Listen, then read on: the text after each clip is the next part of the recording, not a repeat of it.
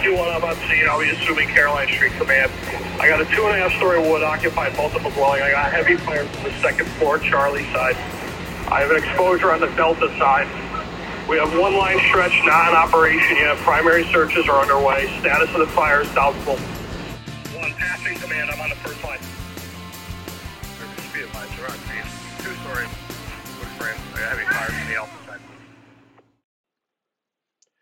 Welcome back, fans of the Volley Chief. Today's episode is going to be just me. I'm uh, currently actually on vacation. I just completed running the Dopey Challenge in Disney World. So I ran a 5K, 10K, half marathon, full marathon four days in a row. My feet are a little beat up. My legs are extremely sore, but I pulled through it thanks to the help of my team. You know who you are. And I'm uh, going to fire a show off at you while I'm sitting here trying to recover. Today's show is going to be a little bit about the, the history of the search and rescue uh, program at the Storm Ambulance Corps with our canine division.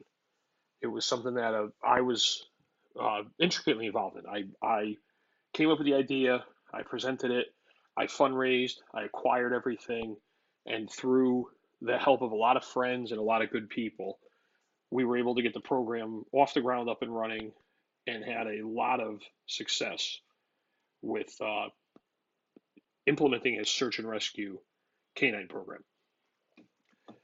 I guess we'll go back to the beginning. In 2004, we responded to a couple of back to back missing persons. One was a kid who was missing in the downtown area.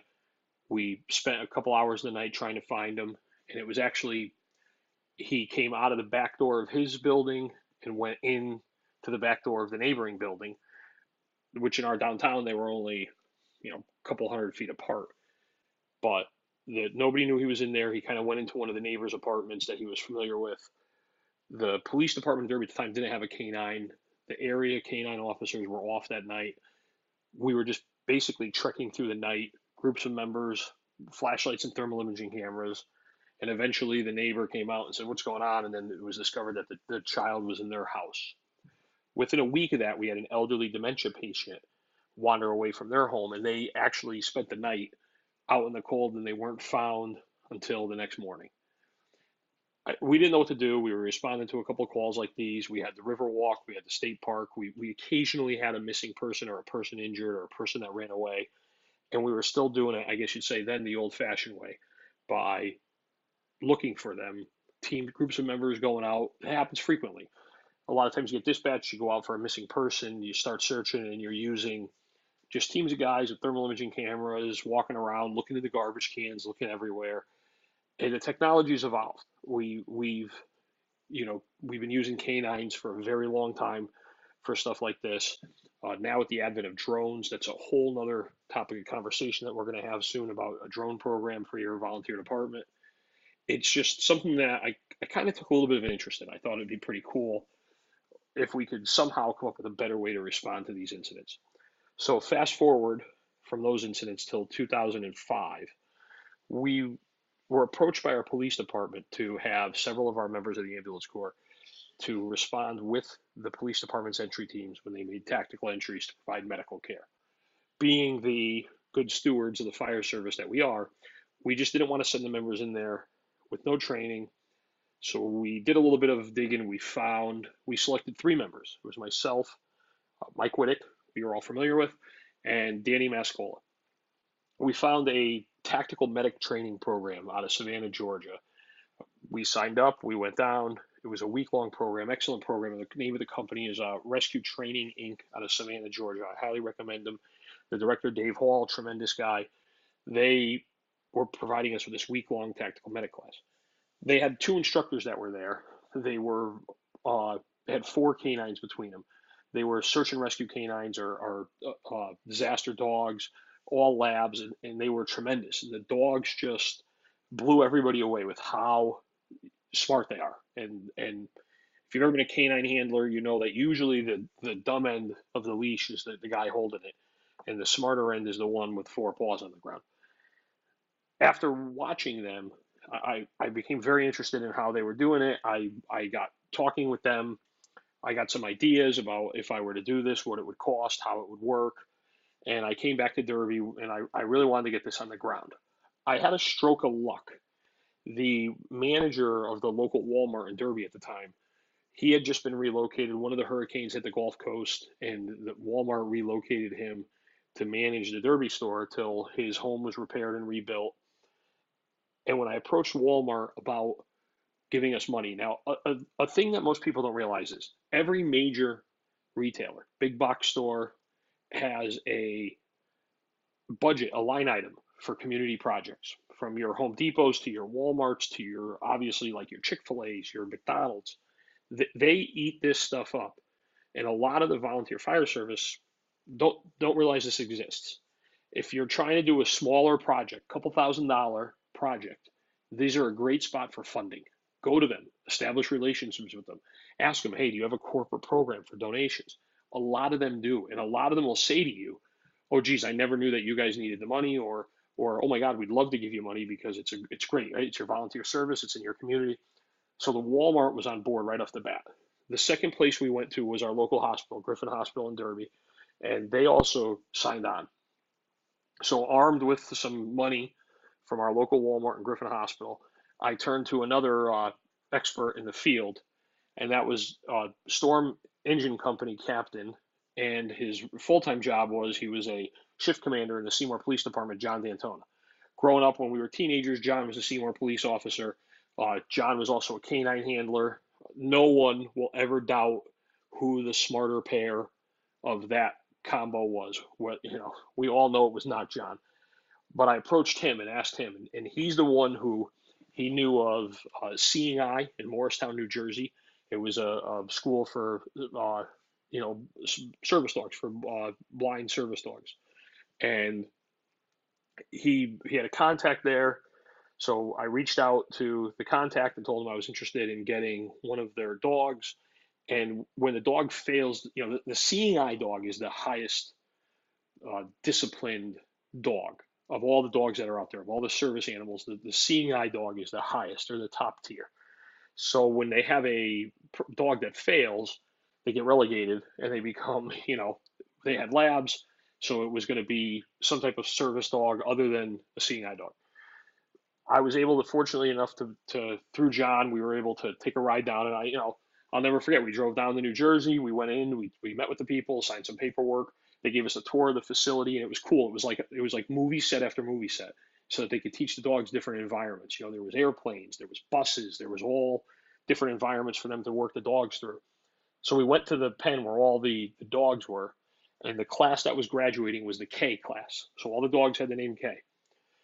And lo and behold, we looked, and I kind of went with the dog that seemed the laziest. I figured, you know, hey, he's going to be hanging around a firehouse a lot. Probably go with the one that seems the most calm, cool, and lazy. And lo and behold, I, I received Canine Kevin. So Kevin was actually a black lab golden retriever mix, but he was, uh, you know, looking at him, you thought he was a black lab, and he was a tremendous dog. So I got this dog back to Derby, and I, I had no idea how to train him. So John obviously said to me, no problem. I mean, for him, it was old hat. You know, he was a canine handler for years. And at the time, the current Seymour canine handler, Todd Ramagda, and uh, his dog, Havoc, I believe was his name, they were in the process of being served. They'd just been certified. Kevin and I started tagging along. John taught me how to do the initial tracking, and then I was doing a lot of work at night with uh, Todd Ramagda and, and his dog. Uh, we did this over the course of months, and I, I can't stress enough how much John and Todd were instrumental in us getting the program off the ground. And uh, unfortunately, Todd recently passed from uh, from cancer. He was a, a, a, tremendous guy, and I I think he's probably one of the biggest silent partners I've ever had in any of the programs we ever did. But the amount of work and the amount of knowledge that he gave us really was was key to getting the the program off the ground. I reached back out after I got a little bit of what I was doing to uh, the Alpha Response, which was a guy named Dave and, and Joanne. They were the canine handlers from the class in Georgia. I explained to them how I'd received a dog, I had done some training, kind of starting to get onto things, and, and they invited me to come up to their place in Canada to, to do a week of training with their dogs. So we jumped in the car, took a couple of great photos going over Niagara Falls, and we went international. So we spent a week in Canada, and I, I mean, it was you know fall Canada. The weather was you know not that great, but it was great for what we were doing. We did a lot, a lot of good work up there. Uh, tracks over a mile long, tracks over a day long. Just a, a tremendous knowledge for me and, and how to operate Kevin. I mean, you're not really teaching the dog anything.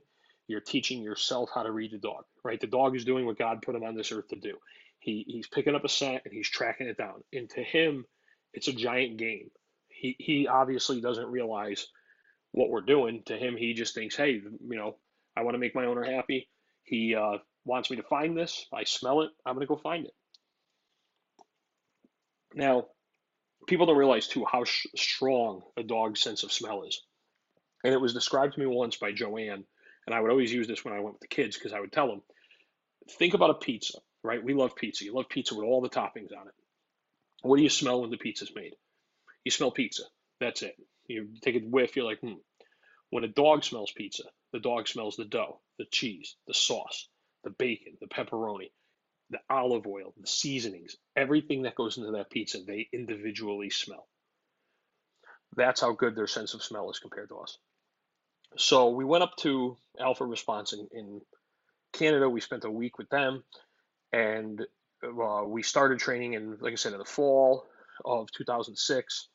And then we went down to Virginia to the American Society of Canine Trainers in Culpeper, Virginia.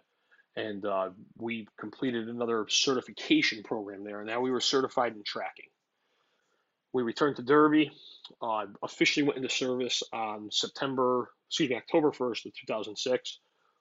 And then on November 6th of 2006, we were called to Marshall Lane Manor, which was a, a nursing home in town for a patient who had gone missing. And the the patient was a special needs patient. They were a little bit younger, but they were in a nursing home. They were in their 30s.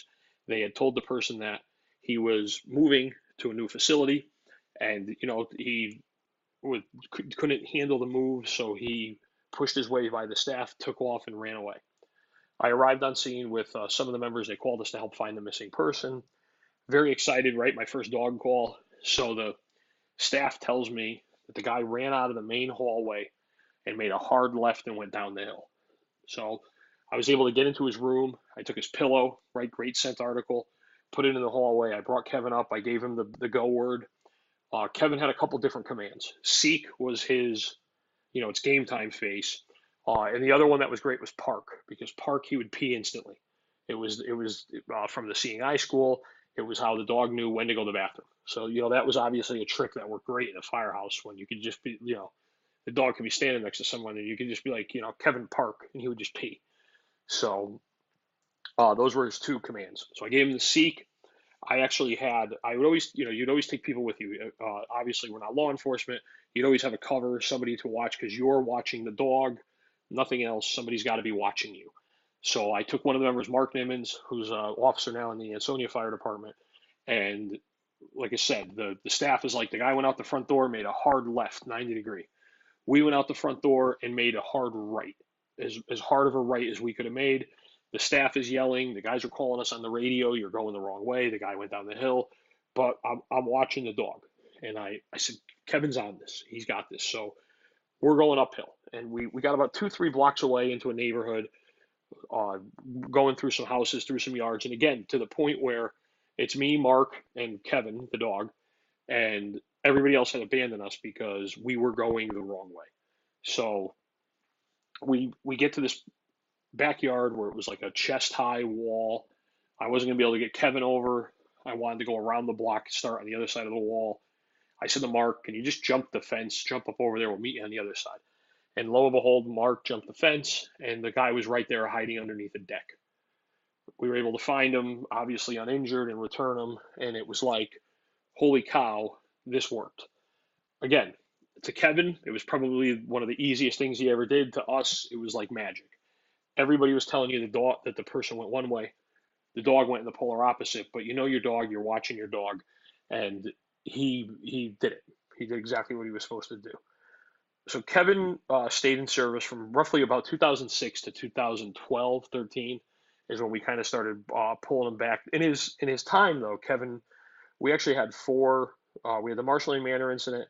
We had a, a patient that uh, that with dementia that uh, wandered away from the ER at Griffin Hospital that we found.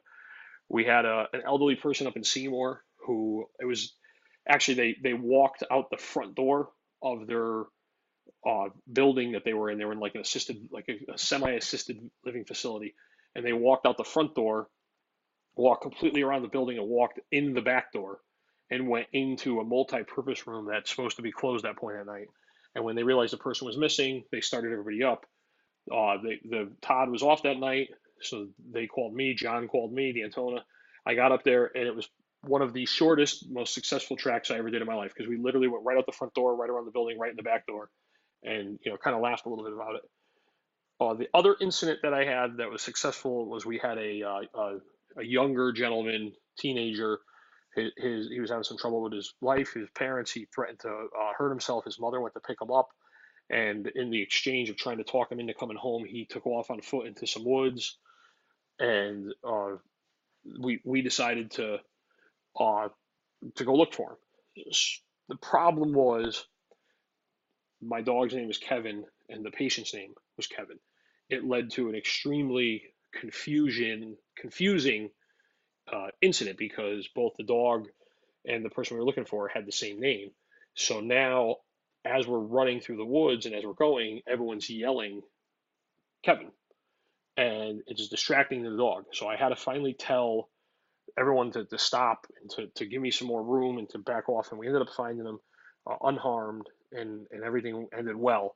But again, the, the, the comedy side of it, if you will, was we, you know, the situation I never thought I would have where my dog was the same name as the victim and they trying to find him became a problem. So those were was really Kevin's days, and you know Kevin was a tremendous, tremendous dog. He um, he did a, a great job of just. I was obviously devastated when uh, Kevin passed. Kevin passed in on New Year's Eve of 2015. Uh, he was diagnosed with cancer, so uh, you know th- at that point it had worn him out.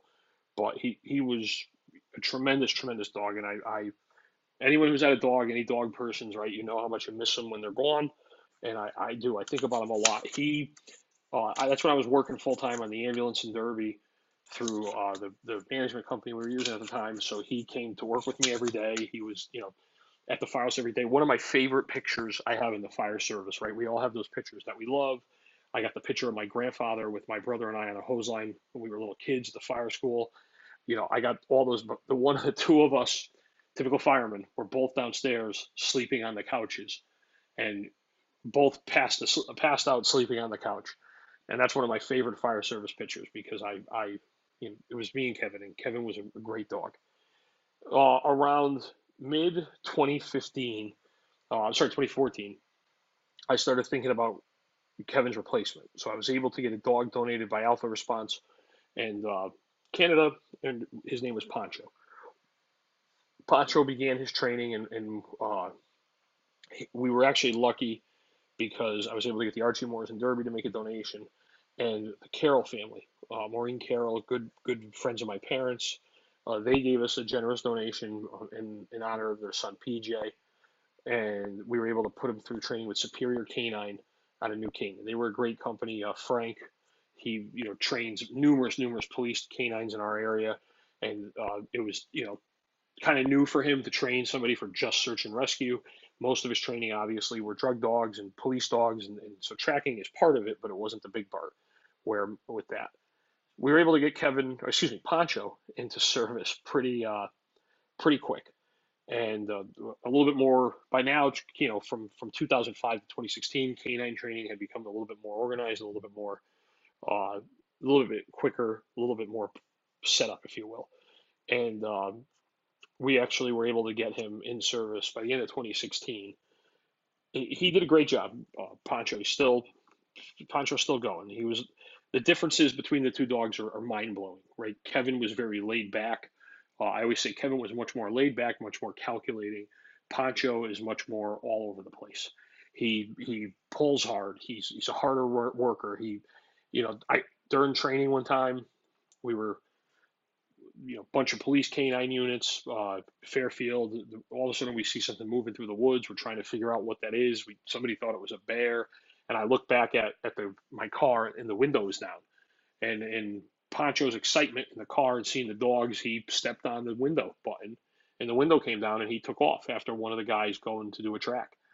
He he had that that strong drive during my final exam with the uh, with him. I went to go hook him up on his on his harness. So right, you kind of get you straddle the dog, you put the harness over his head. Well, he jumped up and caught me right in the face.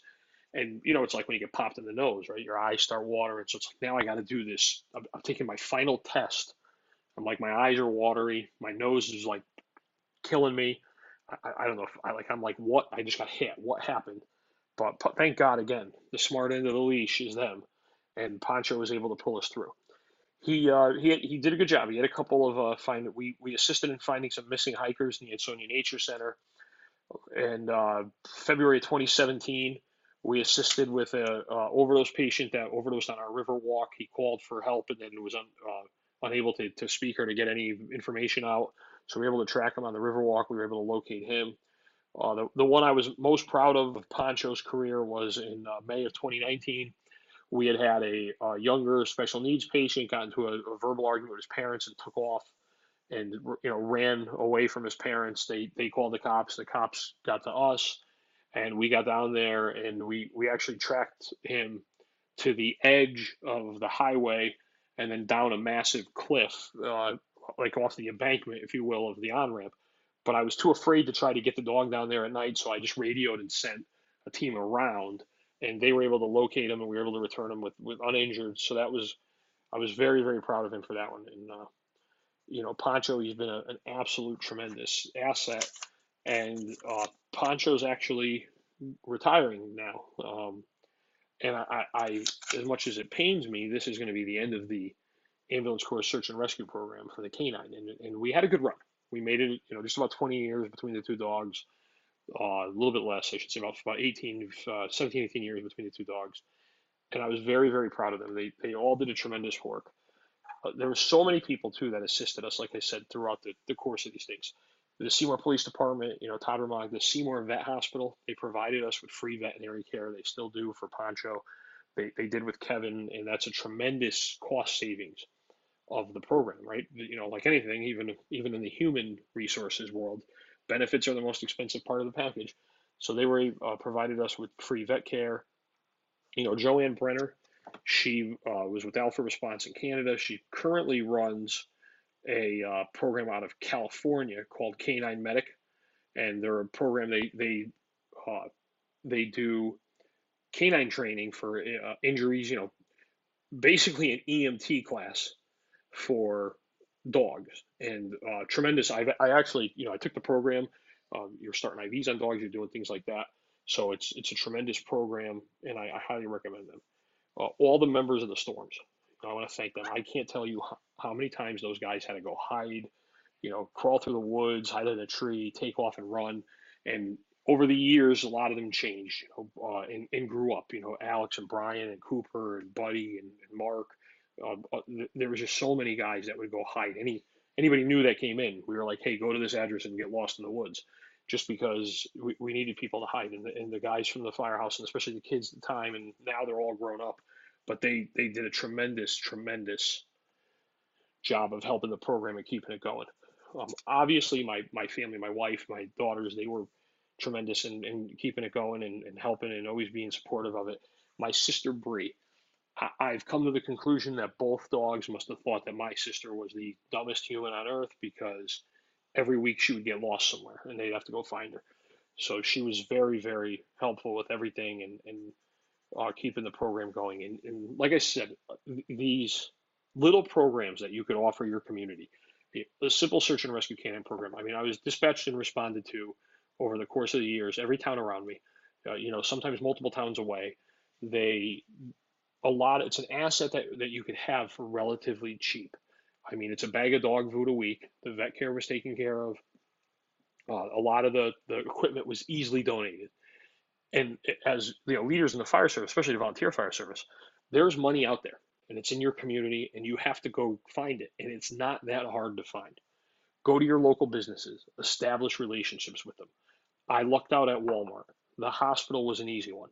You know, Archie Moore's, uh, Eric was a great, when Archie Moore's was in Derby, Eric was a tremendous supporter of the ambulance corps. Uh, even Archie Moore's closed and the Riverwalk Social opened up, uh, they even supported it. They, the businesses are there and they want to help the community. Look, be the organization that they give the money to. You know, they're, they're, because if you don't get it, they're going to give it to another organization or, or it's going to sit there. So make those relationships, establish those programs. A small community, we established a canine program for, you know, 15, a little bit more than 15 years. And it, it was successful. You know, that's six stories of, of helping people in need with a, a, a simple program that cost under $5,000 to get off the ground, run, and run that whole time. So that's it for this week uh, for the Volley Chief. Like I said, I'm in uh, Florida for a little bit, so I, I, apologize if the posting on the social media has been light. When I get home next week, I'm focusing on beginning the video side of this. We got a lot of good feedback on the last week's episode with Chief Ellis from Brookfield. I actually already scheduled him to come uh, back. I've got a schedule uh, coming up. I'm going to release some shows. I'm, as I said, I'm getting out of Connecticut. I got a couple chiefs from outside of Connecticut that we're going to be interviewing very soon. I'm very excited about that. And like I always say, if you want to be on the show, if you want to talk, fire me an email, thevolleychief at gmail.com. I'd love to talk to you. I'd love to have you on the show. Uh, we're going to be starting videos soon, so we'll be uploading to YouTube. But until then, follow us on our social media. Most important thing for you to do to help the algorithms of the world is to subscribe and like the posts.